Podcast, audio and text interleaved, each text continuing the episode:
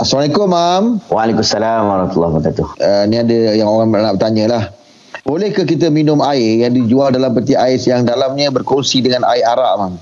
Biarpun arak itu berada di tingkat yang berbeza. Baik, uh, dia ada dua isu. Satu halal hukum, satu lagi halal prosedur sijil halal. Okey. Dalam prosedur sijil halal, dia bukan setakat memastikan benda itu halal.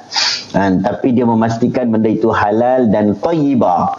Ha, sebab itulah kadang-kadang bahagian sijil, persijilan halal ni, ha, bawah jakim sebagai contoh, dia agak strict sikit. Ha, kalau ikut hukum, tak ada masalah pun selagi mana dia tidak bercampur zat tu. Betul. Dia letak hmm. satu bekas. Yang ni satu botol. Yang ni satu botol asing. Bukanlah bercampur. Tak bercampur pun. Ha, kan? Ha, hukumnya hmm. tak ada masalah. Kalau dalam pensijilal halal, ha, dia tak boleh. Dia tak akan dapat cop halal.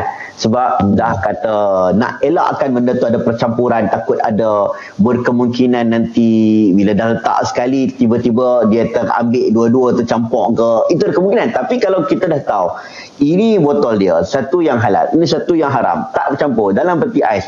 Hukum, kalau bincang soal hukum, hukum dia tidaklah kata haram. Allah hmm. Terima kasih, Mam. Baik, baik.